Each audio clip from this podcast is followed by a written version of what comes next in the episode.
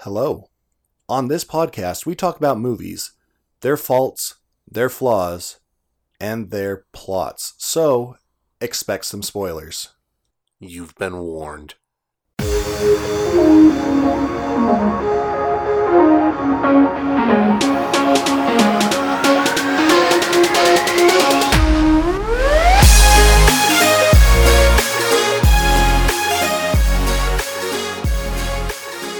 Welcome to Plot Spackle. I'm John, and I saw this movie in theaters on opening night. I'm Richard, and I saw this movie in theaters on opening night. I'm Eric, and well, keeping with the theme of the movie, I thought about seeing it in theaters, but then bailed at the last moment. I haven't seen it yet. Oh man, really? I didn't know you were going to try and see it. Well, no, I didn't even know it existed. But keeping on theme with the movie, But the intro is where we where we actually include honesty, Eric. You have to be I'm- you have to be honest that why you didn't see this movie. maybe it's part of my. I'm role playing, guys. That's what my character would do. All right, yeah, cuz uh, we are talking about a movie that Eric hasn't seen and that movie is Dungeons and Dragons 2000, as in from the year 2000. It's not the title Dungeons and Dragons 2000 sounds super futuristic if it's. That, I mean, that's yeah. the case, though. because now there's a new Dungeons and Dragons movie. But that one at least has a tagline because that one Yeah. can just be honor among thieves. That's Honor Among Thieves. But Eric, what do you know about Dungeons and Dragons the movie? Oh, I was gonna say, well, Dungeons and Dragons. I've been playing Dungeons and Dragons for about 15 years now. In fact, you guys were the ones I started playing Dungeons and Dragons with. Yeah. You want a poster? We've got a poster for you to work off of. I would love a poster. Let's see this poster. Okay, so the poster we have a giant dragon uh, in the top third of the screen, uh, two characters on either side of that dragon. I'm assuming one is a protagonist, the other is the antagonist. Oh no, wait, uh, scratch that. One, I still think one is uh, one is the pro- uh, antagonist, the other is more of a like guiding figure. All right, so we have. So you think we have mentor and And, and antagonist. unless the dragon's the antagonist. All right, so which one's the antagonist and which one's the mentor? Well, obviously, the bald guy on the right of the screen is the antagonist. Okay, Um, then let's see, we have three. and this is just based off of the fact that every bald guy is an antagonist unless they're Bruce Willis uh, well, to be fair, this was the 2000s. or Vin Diesel.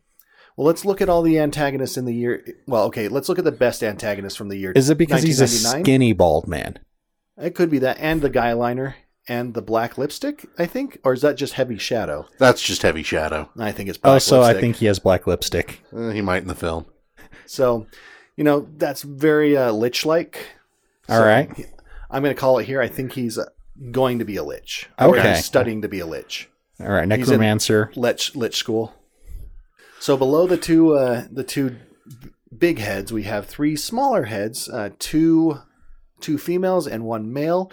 I think the male is probably an elf. Uh, the one in the middle, I think, is the princess of this Dungeons and Dragony land, Okay. and the one the f- female on the left is probably. I want to say love interest, but may, it's at least a party member. Okay. And then below them we have two uh, two characters. I'm assuming they are the protagonists because they're front and center, and Okay, that makes sense. um, one with a sword and the other I can't quite see. He has a hat, so I'm assuming he's a bar. Oh no, he has. Oh no, there's three. There's a dwarf over there too, with an axe, There's a hidden dwarf with an axe.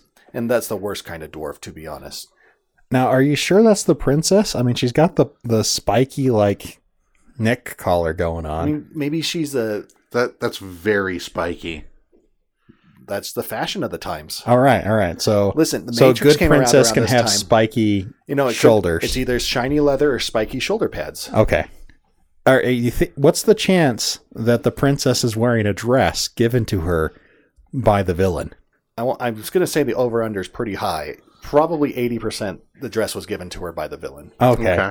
All right. So, uh, having looked at the poster and uh, deciphered it, what's the movie about? So for the Dungeons and Dragons movie, I'm going to assume this is an American isekai.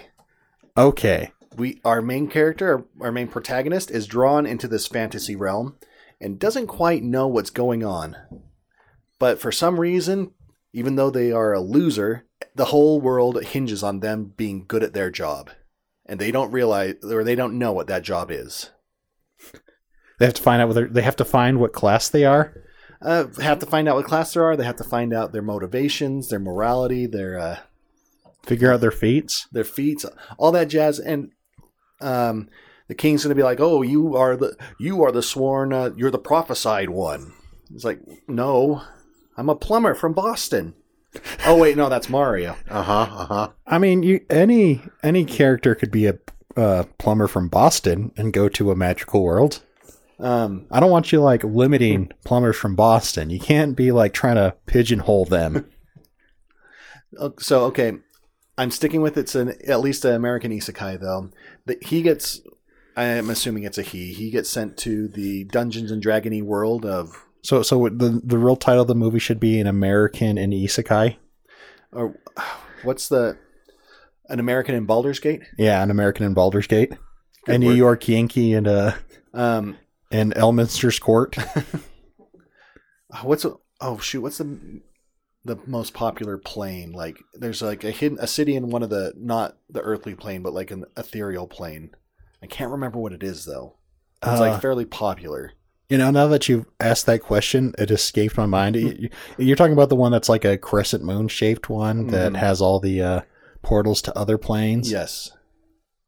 and it's ruled by the Queen of Blades. Some sure. Maybe she's the Queen of Blades. That's why she's so pointy. She just wants to sell you her uh, kitchenette. I mean, Knife- it slices knives. and dices. Yep. Look at this tin can right through it. Anyway, so we got this uh, this American in uh, Baldur's Gate, and he is ta- he is tasked with saving the world because he is the prophesied one. And along the way, as he is trying to figure out who he is in this world, he meets a lot of lovable characters, forming a party, as you will. You have your your bard, All right. your dwarf, so dwarf barbarian probably Tis uh, classic. class, you know, talking about pigeonholing characters. Um, let's see. I'm gonna say, a, one of the females on the um, on the poster. She's actually a rogue, maybe a thief. The one on the left. All right. The one on the left's a rogue. And so, what about our. So, you. And then And we have he's- our princess who's not part of the party. not part of the party, but she is pivotal to the prophecy, I guess. Kind of all uh, the never-ending story. All right. All right. I mean, she does have a childlike empress kind of look to her. hmm Let's see. We have an elf with an elf on the other side of So, the that's princess. that's an elf archer. elf archer. Yes, he's you know probably the coolest one. Hope he has a fan club. All right, so what about our main character? What is he supposed to be? I almost want to say he's going to be a paladin, Okay. but he's probably going to start out as a warrior. Probably not like Oh, so he just swings a sword, and now he's going to find out that he can swing a sword with power. Okay. Okay. Our, and our mentor character, what? What, what about our mentor guy? I want to say he's a wizard. All right, but what Okay. about the? But isn't the bad guy also a wizard? Well, he's a lich. I mean, one's a warlock, the other's a wizard. Two different things, John. You can't just lump, lump all wizards and warlocks in the same class. I was just saying because lichdom is much easier to do if you're a wizard. Maybe He's an NPC. He doesn't have to follow rules. Oh, that's true. NPCs don't have to follow rules. listen. This is house rules. Even the DM doesn't. The All right, director and doesn't. what know about he's the doing. dragon? What role does the dragon play in the story? Well, he's obviously in charge of the dungeon.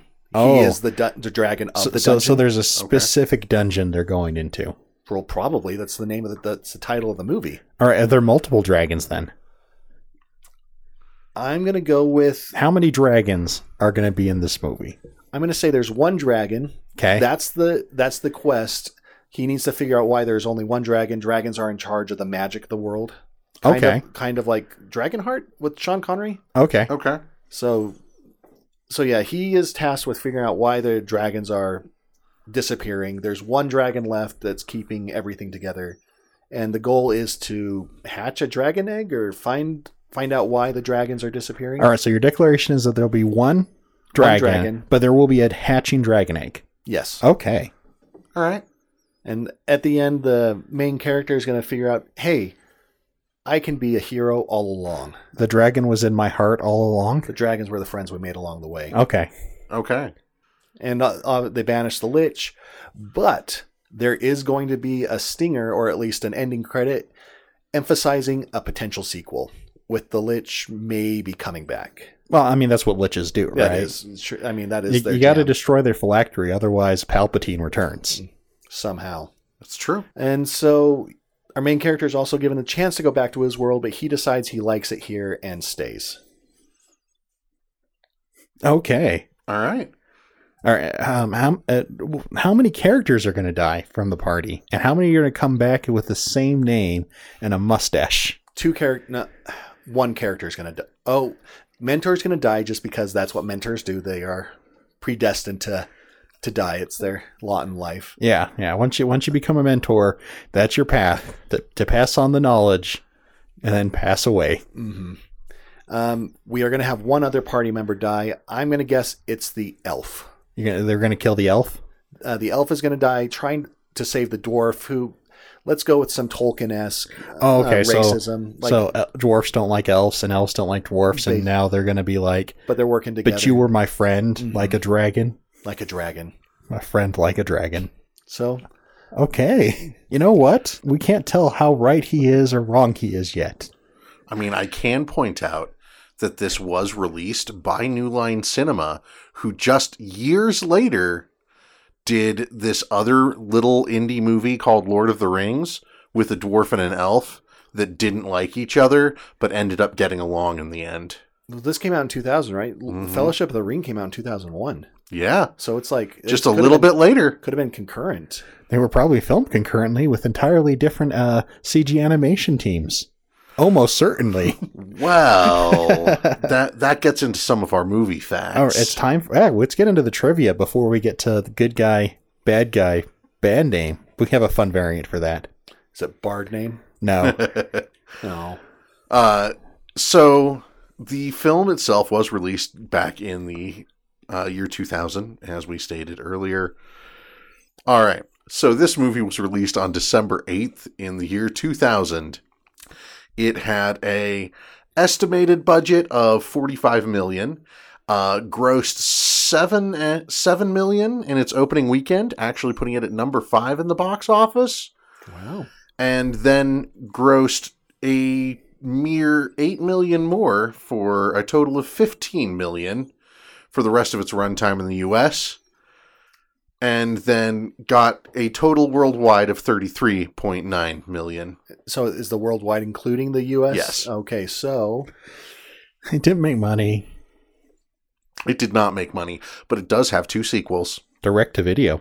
oh, that's how you know they're one, good. one was direct to TV and the other one was direct to video. Uh, Is the it- first one was direct to TV and then the second one was direct to video, but only in the UK. Huh. Is it the uh, the gamers Hands of Fate? No. Oh, those were good ones. It was like Skull of the Dragon or something like that. Uh, I'd have to pull up, pull up that section. I remember seeing the DVDs. And it's pro. If Netflix had been around, they probably would have backed it. Possibly. Possibly. Probably. But Netflix backs everything. so the entertaining part with the with their budget there is that while New Line Cinema did distribute it, that was the only involvement they had. The entire rest of the film was independently produced. So it's an independent film, and Which the New was a- Line Cinema distributed it, Mm-hmm. and they didn't have much stake in it. They didn't have much stake in it. They didn't really have a whole lot there, which does actually make it, for the time it was released, the single most expensive independent film. Up until we got to uh, what was it? The uh, uh, Valerian. Oh, the- Valerian, Valerian in the city of, uh, A Thousand of a Planets. Thousand Planets. That, yes. That's our new most expensive independent film. Has that Mhm. one been usurped? Not yet. I don't think. I mean, that's for another episode, but, But uh, most of the budget actually, like, it has the estimated 45. The entire film was only sh- was shot using 21,000 or 21 twenty-one millimeter. 21 film? million. Oh, I thought you were talking about like film size or whatever. I'm like, No. 21 millimeter. uh 21 million dollars oh, Uh. okay. because they they had to they were filming Mm. overseas. hmm They didn't have the stuff to do anything on credit, so it was all done cash. Most of the post effects were done by trading favors between uh, graphic design studios. Sounds like they were doing like a side quest in Hmm. the background. There, there was a lot of entertaining things that went on uh, behind the film. We can go into it more after we actually watch it. All right, but see, see now I'm thinking, right? So it cost them 21 million to make it, right? Uh huh. Is and that was that including the effects? That was before any CGI. Okay, so it's 21 million and then an additional 23 million in special effects. Uh, that I don't have specific numbers for. I'm just I'm just thrown here because it means that they're filming if it, like they could have made a profit off of just the they could have turned a profit off of just the original stuff. but, But- then they needed the special effects. They did need the special effects, which Eric, you will get to see. There's a lot of C- there's some CGI dragon, if you may not have noticed from the Mm-hmm. poster. But while the dragon may be CGI, all of the fire was practical effects.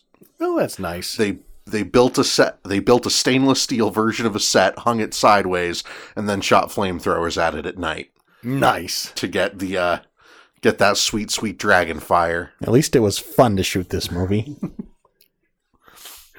All right, do we have more uh, trivia facts we want to do? Bef- Not any more that we really want to get into before the film. All right, so that means we're going to move on to our special segment Good Guy, Gygax, Anime. Wait, what? So you get a we're going to give you a list of names and they're either a good guy from the Dungeons and Dragons movie or they are a character from Gary Gygax's first campaign. Oh, like the first edition D and D. Yes. Or they're from the anime Slayer, which is a anime No, no. It's not Slayer. It is not Slayer. like We're- Record of Lotus War. Record of Lotus War, which is 100% six guys doing a D&D campaign. and then they made an anime of their campaign. Oh, that's fun. I was like, I know Goblin Slayer's kind of based off of that, but or based off D and D, but like legally distinct enough not to be considered D and D. Uh, but Record of Lotus War was Dungeons and Dragons. Like they originally did that one for a series of articles in Comtique magazine in Japan, Okay. where it was just a transcript of a bunch of people playing D&D together. Ah, so that come out before Critical Role, or Oh, Yeah, this so was this is like in a long. magazine form. So long. This this is before um, blogs, before streaming. nice. All right, so you have to, and then we're All going to right. grade you. We have our, we'll find out what percentage you are correct. Ooh, can I? Can I? Can we start putting bets on it? I'm gonna go with twenty percent. You've gone for twenty 20%? percent. No, no. All right. How how wide of a range are we looking here? Give or take five percent. I'm going to say thirty percent. How many questions? That There's determines- 20. We have 20. Twenty questions. Okay, so that yeah, that's five percent. Every answer is five percent. So We we figured as the 20 sided die is the most important die in D and D that we would have twenty questions. I mean, it just works. I'm going to go for thirty three percent. 33%. How All do you right. get thirty three percent? It's twenty questions. It's, All right, thirty five. Wait, no, thirty. 30. All right. Thirty. all right. Okay. Well, time to. Um, If that- I do know that's who just they off are. of guessing. You have, I think, a thirty percent chance of getting right. So that's that's your statistical average there. Mhm. All right. Well, it's time to prove you wrong, John. All right. Here we go. We'll start with number one Mordecai. I almost want to say Gygax. All right. Eric's cousin. That sounds like a protagonist, a good guy. Okay. Okay. Slain. Slain. Yep. Like S L A I I N. S L A Y N. I want to say Gygax. Ooh, All right. No, actually, I'm going to go with the uh, anime. Gonna go with anime for that one. Yep, that All right. sounds anime-ish. Uh, snails. Anime. Anime. All right. Woodchuck. Wood, Good guy. space, chuck. Oh, okay. I'm like, are, are Wood we do- space Chuck. are we doing a Monkey Island thing now, or how much wood could a woodchuck chuck if a woodchuck could chuck wood? Okay, I'm gonna go I bet with they're a Druid. protagonist. Yeah, uh, good guy. All right. Robilar. That sounds Gygax. Uh, yeah, Gygax. All right. Merland. Merlind, Yes. So- like Merlin, but Merland. but legally distinct enough not to be. Yes. Yes. Legally Mm-hmm. distinct Merlin. Mm, I almost. I'm gonna say anime. All right. Parn. Gygax. Savina. Uh, good guy. Dromage. That's Gygax. I just, I'm pretty sure. Okay. I'm all not pretty sure, but it's like, well, I'm, I know Gy- Gygax had some weird names. Sure, sure. Gim. I want to say good guy then. Gim with an H. Yep. G H I M. mm, like that's sa- because of Gimli. That sounds like dwarvish, So so this is a knockoff Gimli. basically. Legally distinct enough. All right, but where are you gonna put? Where are you gonna Good put guy. Gim? Good guy All from right. the mo- some movie character All right, Marina. anime. Uh, Ridley Freeborn. Gygax. Are they a bard? They're freeborn. Yeah, but they sell, do riddles, so like Oh, okay. bardish Okay. okay. I see the logic there. Ito. anime. Unless I that's feel like the that's elf. I feel like that's easy. Uh, it is spelled E T O H. I'm still gonna go with anime. Okay. Deedlit. Gygax. Urag. Anime. Halvarth. Gygax. Melf. Movie. Uh, so good guy. What if all these are just Gygax names though? That would be a real twist. Norda. Norda. Norda VPN. Mm-hmm. Not Not a sponsor. sponsoring. Uh, Gygax. and uh, Mordenkainen. I want to go Gygax again. I'm gonna think they're all just Gygax, and I just All right, all right. Well, they weren't all Gygax. A, a secret to determining a Gygax uh, character's name is generally they're really dumb. ah. Uh, so the the fun part here is that you are at exactly thirty percent. Ah, shucks. Looks like John gets to watch the movie without us. See, Uh, I was just like, oh, what's the chance he gets uh, anything right? I'm like, it's a 30% chance. He's just guessing. He has no knowledge to go off of. And then I reduced it because we knew there was one that was a trick Which one question. was the trick the question? first one, because ones are always misses. oh, There is no Mordecai in the film, in Gary Gygax's or in anime. It was always you, Elf Archer. Always you he was going to betray. It is on point. And on the opposite, Mordenkainen was our freebie because we know you'd get that one because it's number 20, which is always a success. Nice.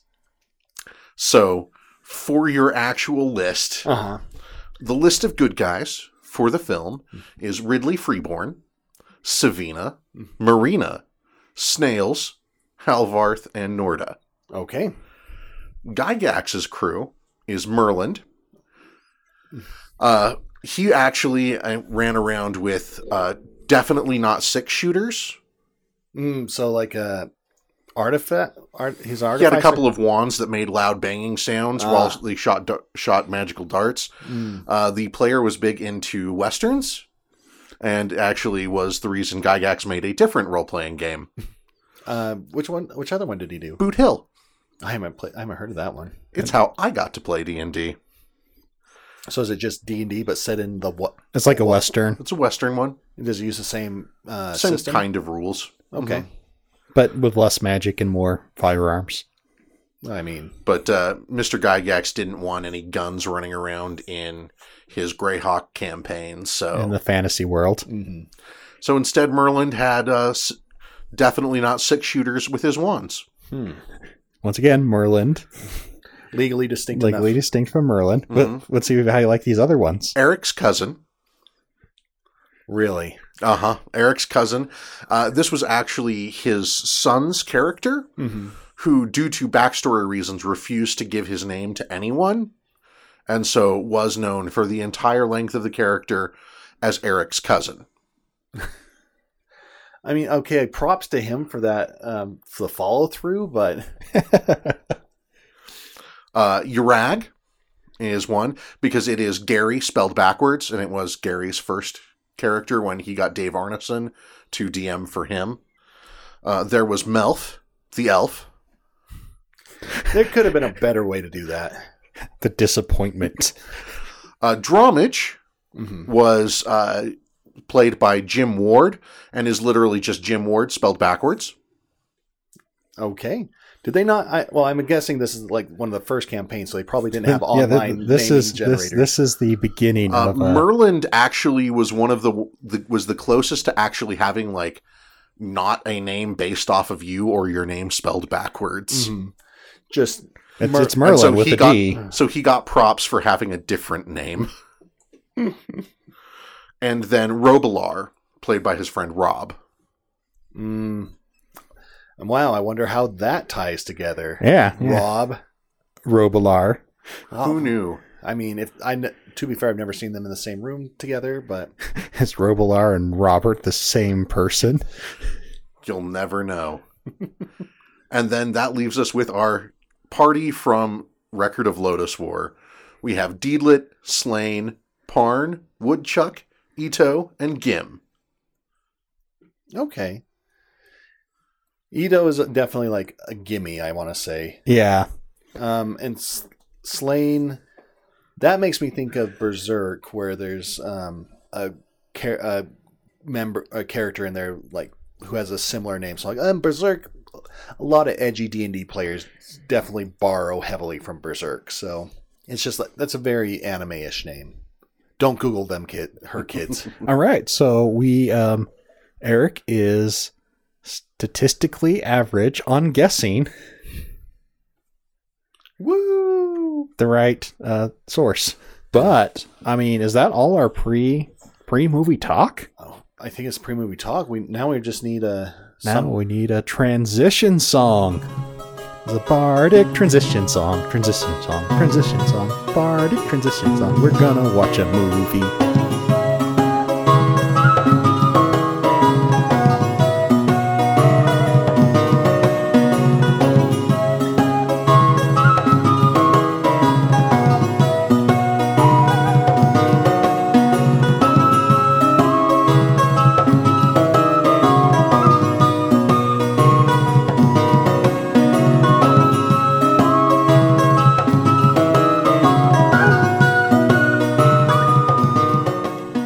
Barty return transition song. There we go. Now you now you've seen Dungeons and Dragons 2000. 2000. That that is a movie we saw. It is a movie we saw. So, All all right, right, what's your uh, initial initial impressions? Well, now I'm not super current on the uh, D- Dungeons and Dragons like magic spells, but is there one that's like time manipulation? Oh yeah, Several. Yeah, I time think that- stop, I think this movie cat did it Haste. because um no, it definitely wasn't haste. slow. It cast haste on itself. Mm. That way it got multiple actions per round and you suffered more. Let's just say this movie doesn't flow very well, and when you think the movie's almost done, no, you all, you realize only an hour has passed. You still have thirty more minutes. Would you call that pacing issues? Yes, definitely pacing issues. Um, for example, I knew what every the character's goals were in the um, in the story. Like we have to take this MacGuffin, we have to go find this MacGuffin, then we have to go to this place to. Or well, no, we need to find this MacGuffin. The plate, the setting just magically changes without actually Traveling. traveling. Look, they couldn't rent New Zealand. We know that uh, Lord of the Rings was using New Zealand for that. Like apparently, But where couldn't else are afford they a supposed map. to to travel? Like in Canada? I mean, yeah, Canada's a magical place. It has p- uh, pine forests. And Toronto, I mean, there's Yes. isn't there a castle in Toronto? there is. Uh, all right. they film X Men or they film like I know they've done some X Men there, but yeah, it's a magical place. Uh, I would I I think that's the main issue with this movie. It's um, it's the pacing issues. Um, some do, of the do you feel like characters- they had too much movie for their uh, budget? probably um Like if, if he t- um, held back their ambitions, they could have told a more well-paced story. Because apparently, like there was a scene of what actually happens between Marina and uh, Rigby when they're like in the map, uh huh Yep. and that was cut. Yep. and s- so now we just we just have to take it based off what con um, we have to take it off contextual clues that oh hey we have agreed to do this quest now for some reason Yeah, we still we still hate each other but we're gonna i'm gonna help you maybe they swore an oath. i mean that's expected Um, I I, I kind of think just that one of the main issues too is trying to brand this as a Dungeons and Dragons movie, because There were dragons. there were dragons. There and was were more than dungeons. one dragon. You were wrong about that. That's true. I was, um, and the mentor doesn't die. Just the cowardly friend does. Oh no, the mentor also died. Well, Jeremy Irons. No, no. Uh, Oh, Marina had her Oh, wizard mentor. okay, different mentor. I don't know if he's a mentor so much as a, a quest giver. Yeah, but he was A, giving. head, a headmaster. he was definitely mentoring the Empress. That's With true. The, Ooh, well, if you get this rod, you can surrender that one, and it'll all work out. Do you think the Empress's uh, story was more interesting than this random group of people's? probably, but then again, she's like in the movie for all of five minutes. She has to def. It's a lot more political. Look, she was worried about that, like, uh, Atreyu kid Mhm. and his horse. Um, I think one another one of the issues, um, a lot of the actors are playing this way too seriously, and, And, and others aren't. and others aren't exactly. Like Jeremy Irons definitely is chewing the scenery. He is having fun. Um, the guy who played the dwarf is just having fun, even though he really didn't do anything. Do you, you think maybe he was getting paid and they ran out of money to pay him? And then he's just like, all right, well, I'll still be here, but I won't do anything. Mm-hmm. Or they just cut all his scenes or whatever. Because he, he had a lot of talk or speaking lines at the beginning of the movie, and then it just slowly tapered off. Yeah, see, I feel like that was an issue because looking at it, I'm like, well, like there's some pretty dark and high stakes things going on here, and like people are getting killed on screen, Mm-hmm. but then like everything else is so melodramatic, and Mm-hmm. I'm like, I don't know, they knew what their target audience was. I guess maybe the director's D and D friends. I mean, probably he was a he was big fan, he was a big fan of D and D. He wasn't actually supposed to direct the film. Uh, he was only going to be the producer, and then Did the other DM not show up? uh, I the guess o- the DM always shows the, up, but the other DMs kept getting uh, vetoed by studios, Mm. and uh, the contract with um, Wizards of the Coast, who had just purchased Dungeons and Dragons from TSR. oh, oh yeah, that was around this time, wasn't it? Yes, Uh, so in the first part, Richard, you mentioned some facts that you wanted to share, but you wanted to wait till after the movie to because share they're them. spoilerific plot I mean, points. they're spoilerific. There, there's some that will make more sense after you've seen the film. Mm-hmm. So I figured we should wait until we get there. okay. Um, now that we've seen it, we can go, go over one of the more entertaining ones. Uh, one of the problems that this film had was with its marketing. Um, it had several trailers for the film, and you know, a trailer is there to sell you on a couple of things for a film. It will either sell you on the plot and action sequences or on the cast of the film. And uh, you've seen the plot and the action sequences. Uh, are you going to be sold by those in a trailer cut? Um, probably not. All right, but what if I told you that there was a scenery chewing Jeremy Irons in a movie? For the kind of Nicolas Cage effect, yeah, I would probably. I'd be more They interested. didn't do that.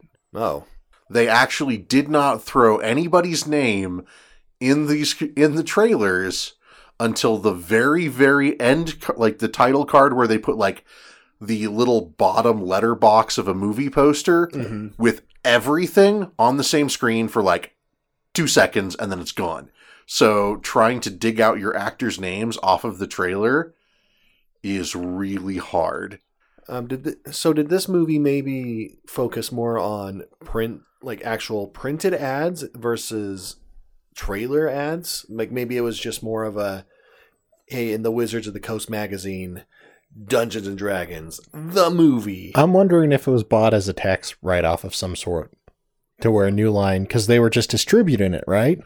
If New you, Lines was just distributing and if it. you don't actually plan on something succeeding, See, but they were wanting to use a quick litmus test for I don't know how does the cu- how does the public feel about fantasy about movie? fantasy movies right now?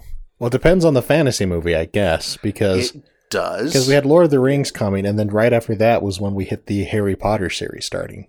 Mhm. and Lord of the Rings was already in production. it was already in production. So, um, but maybe it's like, oh, okay, don't just show quick t- or let's actually do real trailers. May- Maybe uh, Jeremy Irons refused to uh, to let him have permission for a trailer. I don't know if there's a Oh no, an no, no. agreements you have to I do. With He was that. on screen for the trailers, but I mean, like with the but they as ne- part of the uh, advertising nobody got to campaign. put his nobody got to put anybody's name on those screens. Didn't happen. They still used the same tagline that they went with for the more re- the new Dungeons and Dragons film.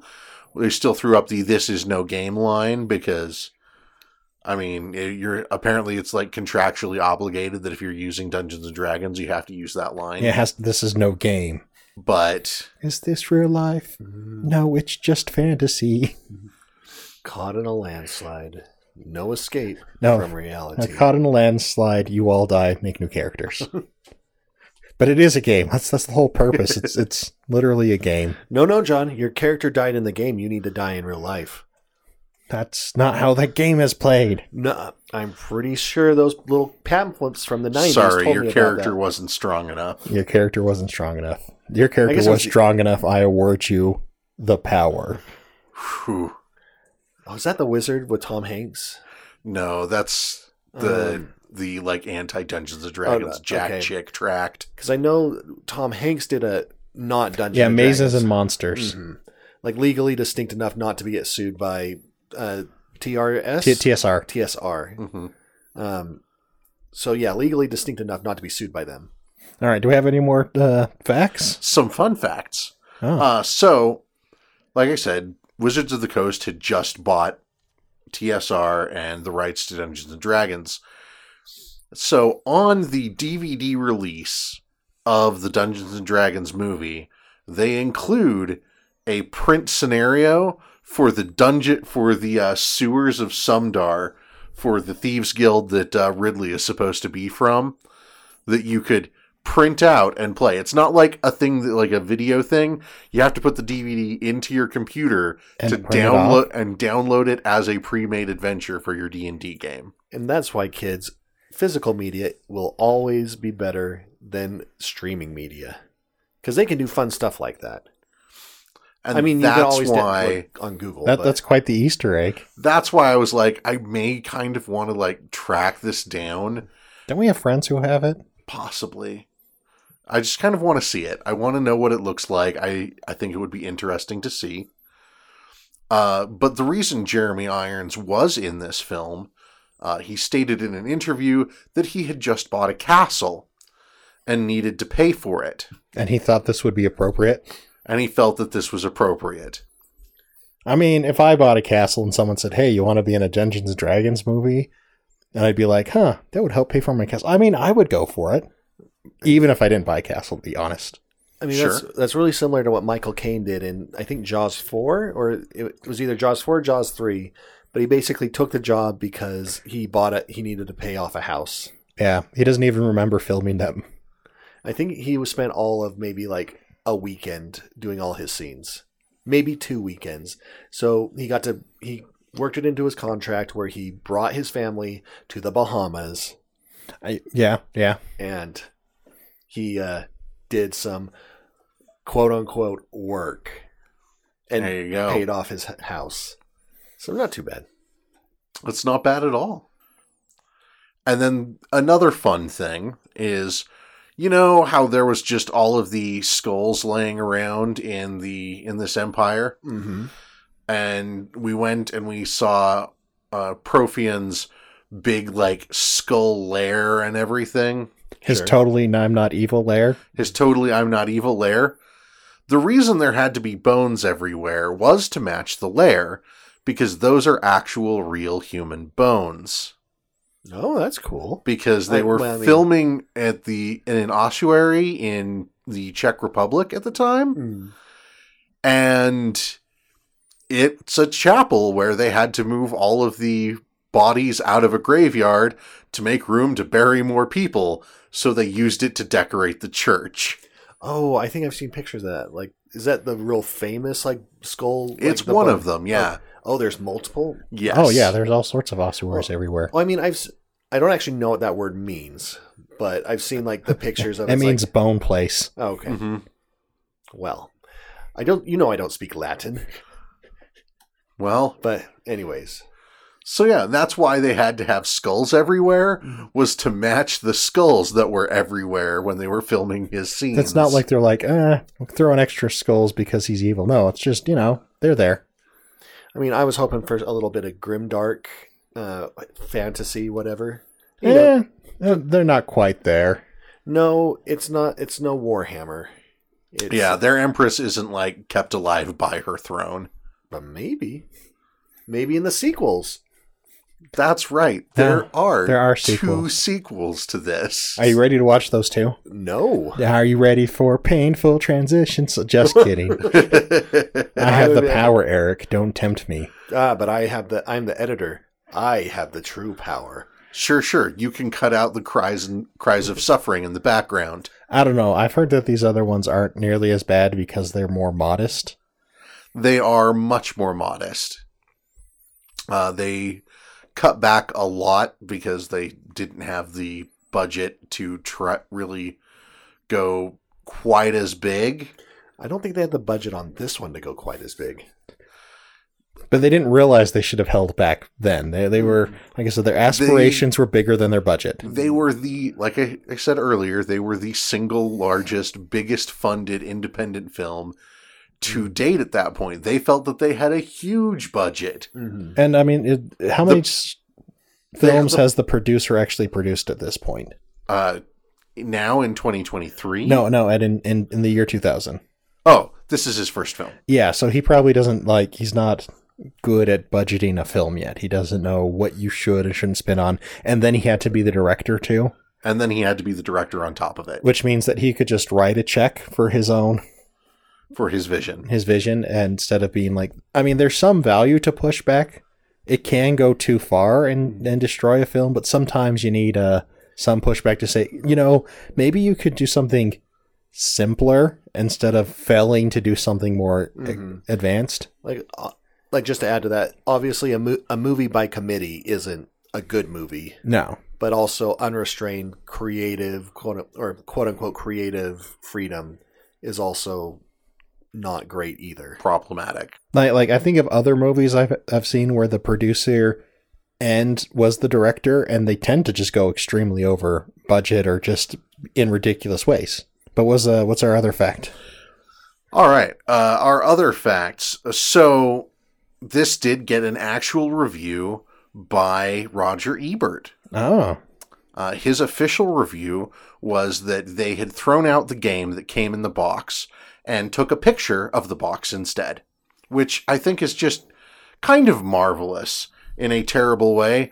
Though I also think that it does kind of imply that uh, Roger Ebert definitely doesn't know how Dungeons and Dragons is played. It's not a board game. It, it turns out it's not. Um, I could see where he's coming from though. Just like I, I know I was asking you guys a bunch of questions because I started playing Dungeons and Dragons in fourth edition, so this would have been based off of w- one or two, one of the earlier editions, which I'm not familiar with. But they also there were Easter eggs, like fairly obvious Easter eggs, but then they're also if there were Easter eggs, they were very you have to be super in on the the lingo. They're both are and aren't, because that's actually one of the things that the director was trying to avoid. He didn't want to tie himself to uh, the Forgotten Realms or to uh, Dragonlance. all right. Well, so anyways, he didn't want to uh, stay beholden to. He didn't want to stay beholden to any of the uh, more well-established properties, because he, as he felt, those would have specific expectations for the people who had played in those settings. And he didn't want to try and like have to go, well, Elminster doesn't look the way you think Elminster should. Uh, remind me, are these actual the cities in this movie were they based off of real Dungeon and Dragons cities or were they just made up? They're made up from the the producer's own campaign uh, Okay. world. So so Yes and no. Yes and no. Uh, he did have his own campaign world, but he actually took most of the setting from Mistara, ah, which was a published D and D setting, but it wasn't Um, a popular one. but it wasn't a big one. It was the uh, for like all of the basic D and D editions in uh, second edition used Mistara as their setting rather than Forgotten Realms or Greyhawk or uh, Dragonlance. So he pulled a lot of stuff from there with some of the things because he did have a bunch of stuff that he really liked from his home campaign, but he did actually hold himself back there and go, I really can't just make a movie of my own campaign because the only people who want to see that are me and my players. Oh man, what? I wonder what he f- thought when he first saw like Critical Role and all that jazz. 'Cause uh, apparently, people do want to see other people's campaigns. Well, I mean, Obviously, if they're like engaging, and D and D campaigns are definitely engaging to the players, but if you see, I feel like this movie should have been a two-tiered movie, maybe actually isekai'd. Do it closer to things like gamers. Yeah, to where there's the in-game story and then there's an out-of-game characters. So what and are most of the important what story plot points. are out of game characters? What lesson are they learning? they're lesson learning to uh t- to let new people into the the game. That would be it. Okay, Pretty sure okay. gamers already did that one though. Isn't that the first movie? Um, the, the Hands of Darkness. No, d- that's Darkness. yeah, Rises. see, but when did that come out? I actually, I think it's 2005. Yeah, so I'm if, not the, sure. if if D and D did it first, Yeah, two thousand and two, Oh, so it's like barely two years. in terms of like in terms of It was a movie making. response film. Mm, Okay, so I mean, it was done by a comedy group, wasn't a it? comedy troupe. I mean, but yeah, that's the whole point, though. Is uh, they could have also been about being new to the game, and and then actually, if you've done a specific uh, setting like Forgotten Realms, sure, there's things that uh people might not like, but then why do you even need to have Mel- Elminster for sure in the Forgotten Realms? See, and you just I think, have to have concepts from the Forgotten Realms, and there are specific locations. Other than that, it's still a pretty large setting. Well, and the convenient thing is if you're doing it as a two-tiered story, then anything that would be really thro- would really throw someone who wasn't familiar with it, you can have a quick aside. Uh, so you could have somebody turn somebody turn to the next guy and go, "I know you don't understand this, but here's why it's important." And you could have somebody do a quick info dump without having them turn to the camera and look straight at the audience and go, "So guys, this is why this is why you need to pay attention here." Um, s okay, so I agree with what you're saying, but how do we turn that into a show or yeah, show don't tell? Uh, 'Cause you that's- make it a joke too. Because I'm just thinking You like hang a lantern on it. Uh, so you just like see, look at look at what we're doing here. Be like, man, I hate exposition dumps. So anyway, so at the beginning of time, So this is what happened last time you guys were playing. or I mean, Or you also have them explain completely ridiculous things. Uh, and like- they're still contextual. It's Mm-hmm. not like all information or Mm. com- complicated information needs to come in an expedition dump. Mm. You, you can learn some things through observation. mm-hmm. And you can have somebody be about to do an info dump where he where the guy will just go, "Yeah, yeah, they're spies. I got it." oh I- well, I guess it depend on wizards, but it'd be I think it'd be fun if someone had like a play a player's handbook in the background, like quickly searching, like I don't think that's how it works. Like yeah, yeah, yeah, no, that's it's how it's totally how it works. Have your rules l- lawyer or something as one of the characters. That's one of the funny things. There were several rules lawyers involved in this film, mostly wizards, and they were involved because uh, initially, when TSR sold the rights to it, they included the rights to do a TV series, which is Oh, what yeah. was originally planned for. Like, there was going to be a quick movie and then a TV series afterwards. And when That it didn't was happen. sold, uh, Wizards of the Coast assured them that a TV series would be able to happen as well, but then later was like, "Yeah, no, you don't get a TV series." And it was it was before the film was even out. They were they were just like, "Yeah, no, we we didn't include that. That's not part of our deal. We we just own you now." All right, so back to the movie though. What's your favorite part of the movie, Eric? I would probably have to say my favorite part is the um, thieves maze in um, when the main character is showing how good of a Thief he thief is. he is by doing feats of acrobatics. All right, all right. And why do you like that sequence? it's very it's very good at telling like okay this is what he is proficient in this is this is why he is a good thief but it's not telling like oh yes i have stolen the biggest and best golden calf whatever No, it's, you actually have to watch him uh, figure out these problems. mm-hmm. where he's like, "Oh, okay, so it's the red eyes are safe. I can step on the red eyes." And then he starts moving forward, and then the wall starts moving, and then the floor panels start flipping, changing color um, mid-step. Mm-hmm. and you you have to see how he overcomes that by just winging it All right, and your least favorite part, i i almost have to say the pacing J- just general the general, general pacing. like like I said earlier, I knew what the goals were of each character, but it kind of just went it shambled from scene to scene. And then it just became to me confusing like okay, well why are like why are they here? Like I know why they're here. They have to find the MacGuffin. How did they get here? hmm And what is what is every character doing who's not on screen? I don't know. Because that's the thing is like we have our dwarf. Who's almost does nothing. The elf tracker who did stuff up until she joined the party, And then she doesn't do anything. and then you have the mage girl who she had more of a role but she's also the love interest so she was the second tier protagonist She doesn't even do much either when she joins the party. well she complains a lot and gets captured I, I mean, now that we think about it, isn't does this feel more like a like campaign for a certain player, and everyone else is just kind of there uh, the pro- being bored? uh, the protagonist syndrome Yeah. Well, it was for him and his friend, but his friend had to leave, like ended up moving away halfway through the campaign. Oh, so that's why the Snells died. but then they discovered the benefits of voip or i guess this was 2000 so that's msn messenger You know, an IRC chat room. AOL online. we're not that old john I mean, there were AOL keywords for this film in their advertisements. oh Man, remember when- Hey, well- you try to shut me down, Eric, I'm not but I trying to knew shut what you was down. going on. It's AOL, i mean i remember America Online. I, I mean, we used to have American Online as when I was growing up, and it sucked. But I mean, dial up, I mean, sucked just in general. But but we didn't know any better. All right. Um, and uh, you're not going to add this into your things that you think your kids should watch, right? I don't think so. No, All right. it's uh, one of my kids did watch a little bit of it, but It didn't keep his attention. yeah, he Probably because of the pacing. um he did. I think he liked the scary parts. Um, the part with the it wasn't a lich; it was just an undead skeleton, right? Um, who Yeah, had yeah. the scepter. hmm um, just part like I, I guess he was cursed.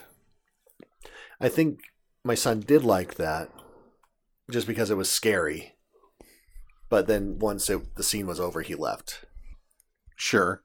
All right, and you haven't seen the new Dungeons and Dragons movie. I have not seen that yet. It is It's much better.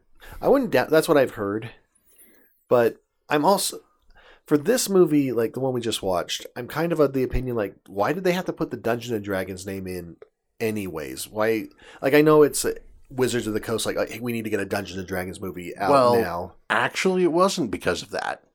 Uh, the reason they were attaching the Dungeons and Dragons movie name to it is because the director wanted to make a Dungeons and Dragons movie.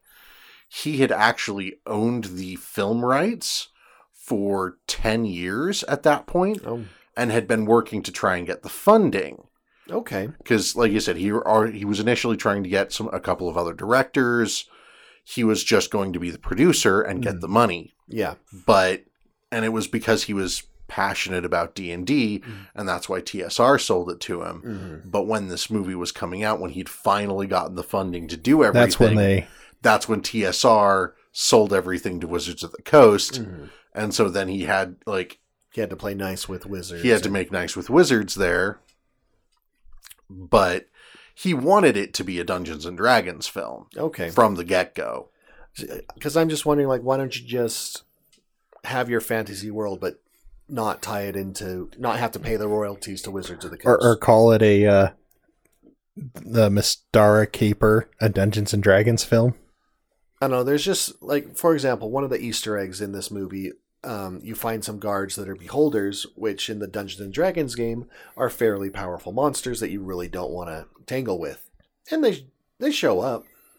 And- Nothing happens of it. It's And, just, and they're just being uh, background. Mm. Well, they're also, you know, computer generated and lo- Mhm. lots of effort. I mean, the dragons in this movie were computer eh, generated, and there was effort put in. Yeah, but that's where the budget was going as well. Yeah, it's just maybe don't show beholders and um, not utilize them. Maybe mention like Xanadar, the uh, extreme, like the beholder who's amassing all knowledge, like an offhanded comment, Or if they whatever. planned on They the uh, can't have done that because he's attached to Forgotten Realms. I don't know that. You do now. I mean, if, what you're saying is if we have a beholder, that we should use a beholder as a beholder. hmm Like if you're gonna have a powerful monster, have That would require extra work, especially because, as we learned, they filmed it, Mhm. then they put in the special effects. So they didn't like have the special effects team on hand, Mhm. like with a little ball on a stick to act as a director. And I don't think that he knew how to uh, direct for something that wasn't there. I mean, and this was 2000, where like CG monsters are starting to become the norm, but it's still fairly rare. We had, we had the Mummy come out in 1999. I think that was one of the first real here's CGI monsters. Yeah, and like before, like at this time, it'd probably be like if they did the Beholder as an active character, it would be like a body puppet and some other people with like tentacles on sticks for the other eyes. Whereas like even now, it would actually just be a guy in mocap they'd be reacting to, and he'd be saying the lines. But that's also why I think it should just be a not a throwaway line, but just a reference to the world. Make use that as world building, which is going to be fun for the nerds because, I mean, it's a beholder. Or maybe they can throw a, in a reference to an owl bear. Just throw references in, but It's much more fun when you actually use owlbears. maybe that should be for the sequel. Uh, characters need to run away from a owl bear that broke out from a circus or something. I don't know what you use owl bears for, but make it. I'm assuming they're like normal bears, but just with owl features. No, they're magical. Oh, okay. Yeah, That just that's the sort of thing that just doesn't happen, Eric. I don't. I've never fought an owl bear in When these when a games. wizard's out there and he sees a bear and says, "I wish this could fly," maybe how would I do that? And said, "What if I mix it with an owl and then it can't fly?" But it's big and scary. and mean apparently I mean, do you know how to fight a bear? uh, curl up and cry. You know how to fight an owl? Uh, well, it's a bird, so it's not real. I, I'm This isn't fantasy, Eric. It's not- Nothing's real there. um, fight an owl. I mean, I'd assume avoid the sharp talons and yeah. So now, how do you fight an owl bear? curl up and cry and avoid the sharp talons. You can't do both. That's That's two how they things. get ya. Yeah. I mean, I assume just, I guess, I guess I'll die. I guess you'll Yep. die. But s- what I'm just trying to bring up is there should just be there should have been more references instead of, okay, here's the behold the CG beholder, um, maybe have a beholder on one of the crests, like on the armor, or just as a, a town banner, just reference the world without like not really showing the world. You know what I mean? What I'm trying to get at. No, You want more implied storytelling? Yes. Mm-hmm. I think we need more explicit storytelling first for th- for this movie. But we had enough implied storytelling in this one. Now I think they should have uh, t- uh, toned down the story when they realized that maybe they don't have the budget for what they want to do, and be like, maybe we want a smaller scope adventure. Start out. it- They should have just fought rats in the basement, right? kill enough of them, you'll you'll level up. Yeah, yeah, like they kept it more like a smaller scope story instead of, you know, the whole empire's at risk and there's going to be a dragon fight in the air above. I think that's where the director stuff really came in, is that he had had a big, exciting campaign where the fate of a nation was involved, and that was the type of story that he wanted to sit, wanted to share because that was the story that he had been part of. And then, oh, so gone with a, a more specific setting, even for the fact that people may not like your representation, but they might like stuff about it. And if you are referencing something else, like if you're referencing the Forgotten Realms, maybe they go check out the Forgotten Realms novels or the setting. Like it, it gives something people to latch on to. Because they may be like, ah, I didn't like this part of the movie, but this thing was cool. And uh, oh, so uh, does this movie have any plot holes?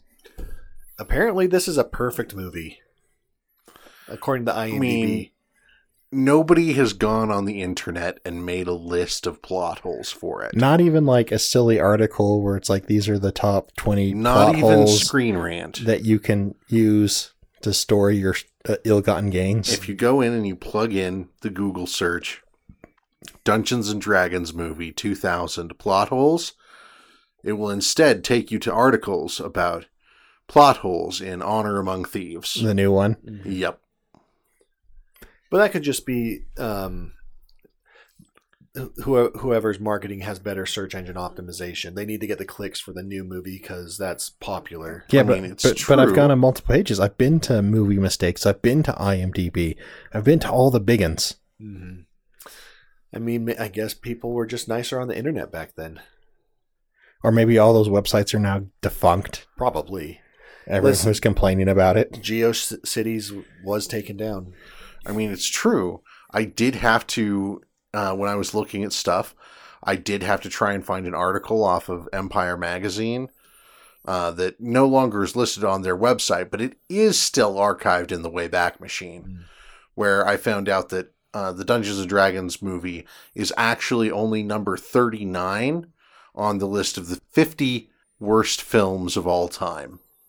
Eh, I wouldn't even consider it that. Eh, Like, it's not that bad. Like, it has its issues, but I wouldn't consider it one of the worst films. It's not like on Troll 2 It's- level It's only or. 39. Now, the, the question is can you guys guess what was number one? number one in the worst films. Yeah. Um, I almost want to. We now, have is it like- actually talked about it recently. is it the room? No. Oh, um, now is it based off of like Super technic- Mario Brothers? Nope. Is it technically like? Is it just because it's technically bad, or is it because of the subject matter?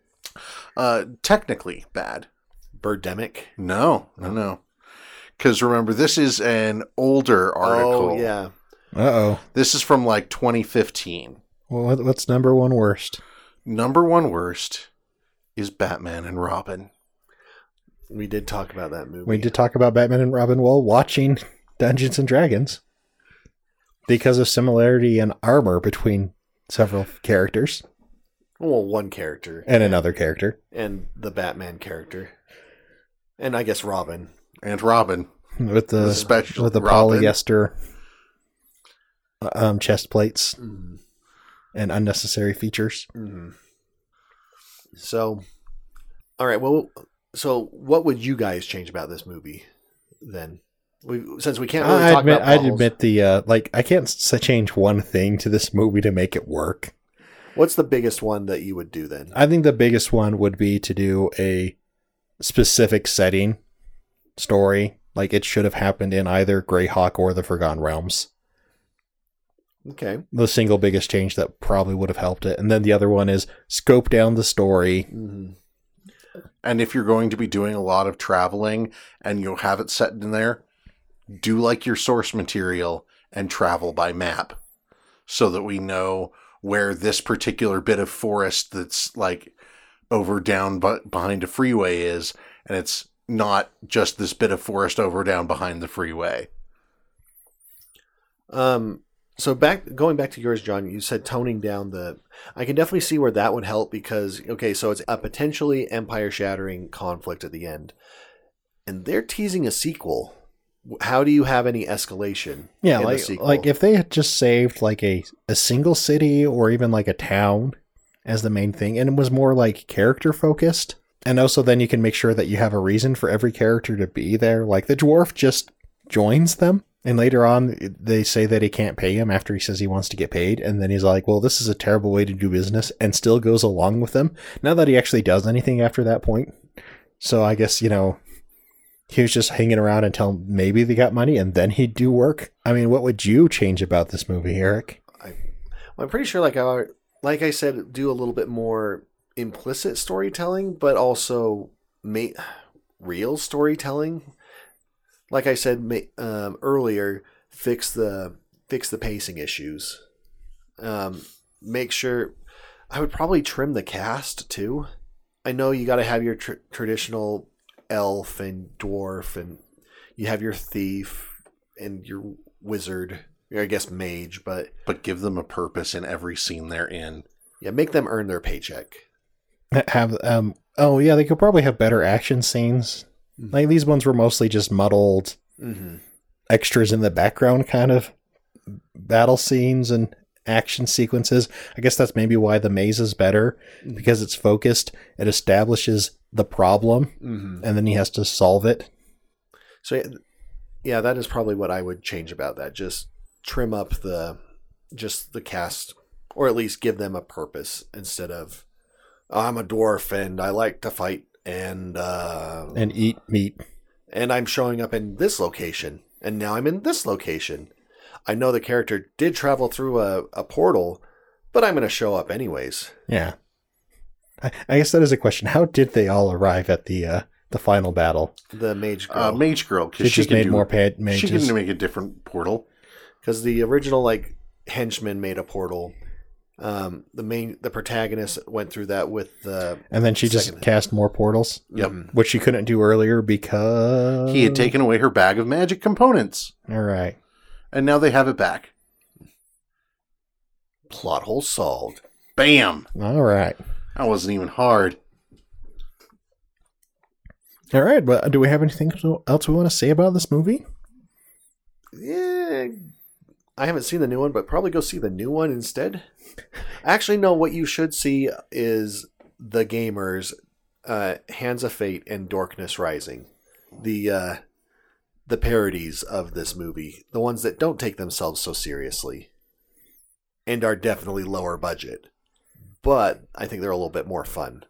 because they know they're lower, lower budget they know they're lower budget they're- and they actually okay here's the rules of d&d and this is how it applies to our story but it also does the two-tiered storytelling as well with uh, is it it's dorkness rising where they have a new member come in right yes and they have to explain okay well this is how combat works in dungeons and dragons and so this the um the story that they're telling stops while they're like okay um and they're all playing their own characters so they're all like stopped in an action sequence while they're explaining okay this is what how combat works in d&d and then she ends up um i don't want to say breaking the system but taking advantage of all, different all- all rules. those small exploits that they they had just ignored Mm-hmm. So it is a little bit more D and D focused in it, in that yes, D and D or Dungeons and Dragons is a game, and here are the rules in it. I don't know where you can watch that, but if you can find it, it's fun. but you know what the real treasure was The friends we found along the way. the patron that we found along the way we're going to thank our patrons because they're the real treasure They are. Thank you so much, patrons. Sometimes we have to run scary gauntlets to reach the, to reach the treasure for you, but we try. yeah sometimes we just have to make stuff up on the spot in order to solve plot holes but we do it for you So thank you. Thank you. But if you uh oh, but if you like the episode, leave a like on Facebook, and maybe uh, I don't know, let's leave a comment about uh wh- what kind of character you like to play in Dungeons and Dragons. Do you prefer wizards, or are you a hu- human fighter? Or in 280 characters or less, let us know on Twitter at PlotSpacklePod.